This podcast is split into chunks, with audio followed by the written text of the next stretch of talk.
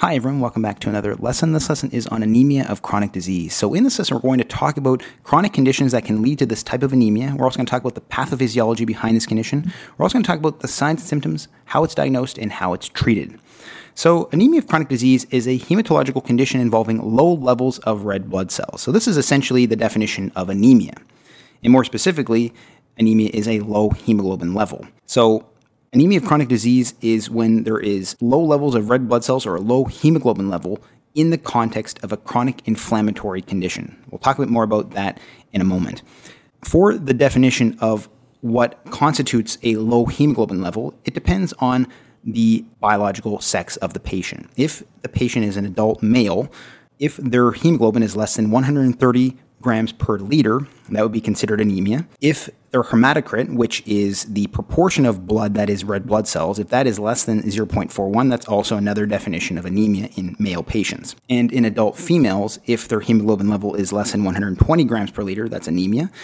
And if their hematocrit is less than 0.38, that would also be considered anemia as well. So, this is the definition of anemia.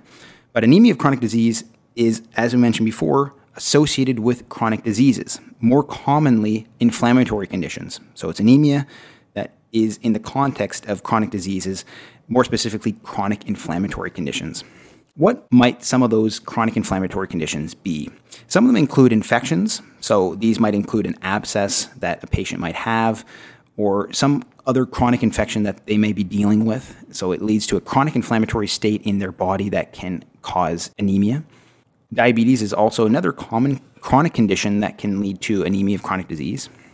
Malignancy, so having a cancer can also cause anemia of chronic disease. Autoimmune conditions like rheumatoid arthritis, lupus, these can all lead to anemia of chronic disease. They are general systemic inflammatory conditions, so they can oftentimes lead to anemia of chronic disease as well. Liver disease is also another condition that might cause anemia of chronic disease. And then there's also kidney disease that can lead to an anemia, but if anemia is caused by or related to chronic kidney disease, we don't necessarily say this is anemia of chronic disease. We say this is anemia of chronic kidney disease because the pathophysiology behind why it happens is slightly different than these other conditions we just mentioned. So this is a slightly different entity than anemia of chronic disease. But we'll talk a bit more about this in more detail in the next slide. Now let's talk about the pathogenesis of anemia of chronic disease. It all has to do with chronic inflammation reducing the ability to absorb and utilize iron for red blood cell production. So, what happens is there's an increased production and release of hepcidin from the liver. Hepcidin is a hormone that's produced in the liver that is responsible for regulating iron absorption and utilization. And more specifically, hepcidin inhibits iron absorption in the duodenum, the first part of the small intestine, and inhibits the release of iron from macrophages, which are white blood cells. So, normally, if we look at this diagram here, these are enterocytes. These would be the cells in the duodenum that are responsible for absorption of nutrients like iron. Normally, iron is brought up and absorbed by those enterocytes and brought into the blood of a patient who is healthy and has no issue. The liver produces hepcidin normally. It utilizes hepcidin to regulate iron absorption and metabolism. But in patients who have chronic inflammatory conditions, inflammation will actually increase the production of hepcidin and increase the release of hepcidin from the liver. And this will lead to increased levels of hepcidin, and hepcidin inhibits the absorption of iron from the duodenum, essentially blocking the absorption of iron. Hepcidin can also inhibit the release of iron from macrophages, these white blood cells. So there's a lot of iron that becomes trapped within macrophages. So because of these two mechanisms, there's not going to be enough iron available for production of red blood cells. So red blood cells need iron to be produced because iron makes up the structure of hemoglobin. So because of this reason, we're going to see less blood cells being produced than there should be. Now, I mentioned this in the previous slide, but there's a slightly different mechanism as to why anemia occurs in chronic kidney disease. The hormone erythropoietin, or EPO, is a hormone that's synthesized in the kidneys and acts on the bone marrow, which is the site of red blood cell production. It acts on the bone marrow to produce red blood cells. So, in chronic kidney disease, there is decreased functional kidney tissue. As chronic kidney disease progresses, we start to slowly lose more and more functional kidney tissue. This will then lead to decreased ability of the kidneys to synthesize erythropoietin. So this will lead to lower levels of EPO, and that means that there's going to be less EPO to act on the bone marrow. This is why we're going to see decreased red blood cells in chronic kidney disease because of the decreased production of erythropoietin. Now let's talk about the clinical features of anemia of chronic disease. So, anemia of chronic disease has signs and symptoms like any other type of anemia. There's going to be fatigue, so patients are going to feel tired and fatigued. This is due to decreased oxygen delivery to cells and tissues, so they're going to feel more tired and more fatigued. There's going to be weakness due to the same reason. There's also going to be presyncope or the feeling of dizziness or lightheadedness. Pallor can occur, so this is where the skin becomes more pale in tone. There can be decreased concentration that can occur. There can also be shortness of breath in some patients, and in, in some patients, if it's more severe, can be chest pain or angina.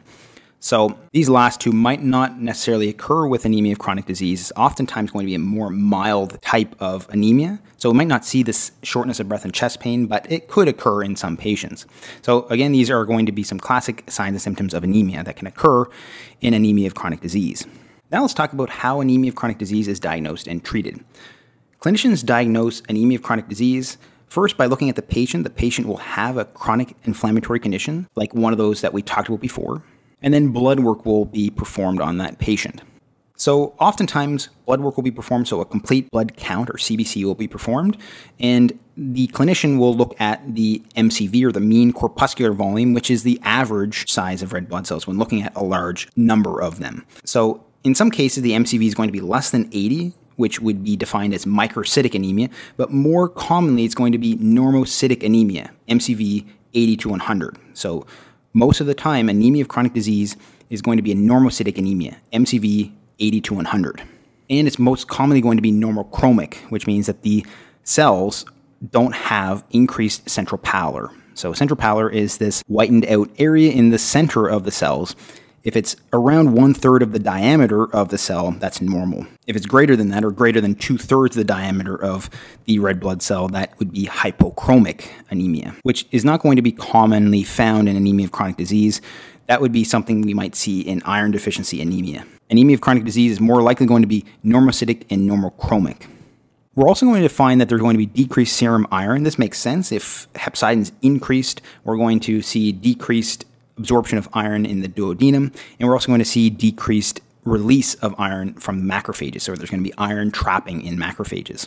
Now, although there's decreased available iron in the serum, there's decreased total iron binding capacity and decreased transferrin levels. So there is iron in the blood or in the body, but it's not being able to be accessed for utilization properly. So this is why we can see decreased transferrin levels and decreased total iron binding capacity.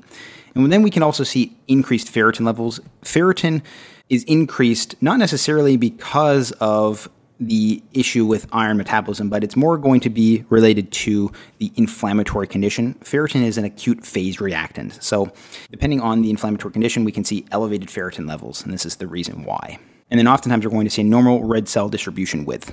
So, sometimes anemia of chronic disease can be difficult to differentiate from an iron deficiency anemia, but looking at some of these, we can distinguish between iron deficiency anemia and anemia of chronic disease. Iron deficiency anemia is going to be microcytic and hypochromic, and it's going to have increased transferrin and increased total iron binding capacities and decreased ferritin levels. So, but the big one that's going to differentiate between anemia of chronic disease and iron deficiency anemia is going to be the ferritin levels. In iron deficiency anemia, we're going to see low ferritin levels. Now, how do clinicians treat this condition? It's all about treating the underlying cause. So, if it's diabetes, improving glucose control is going to be important. If it's an autoimmune condition, controlling that autoimmune condition, controlling the inflammatory state that's occurring is going to be very important in controlling this type of anemia. Most cases of anemia of chronic disease are going to be mild, and oftentimes the anemia is tolerated. So, treating the underlying cause is going to do more for the patient than anything else.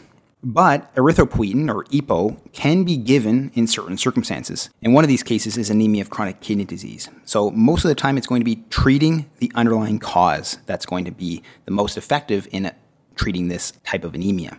And then EPO, again, in certain circumstances where the patient might not be producing enough EPO, as is the case in anemia of chronic kidney disease. So if you want to learn more about other hematological conditions, please check out my hematology playlist. And if you haven't already, please like and subscribe for more lessons like this one. Thanks much for watching and hope to see you next time.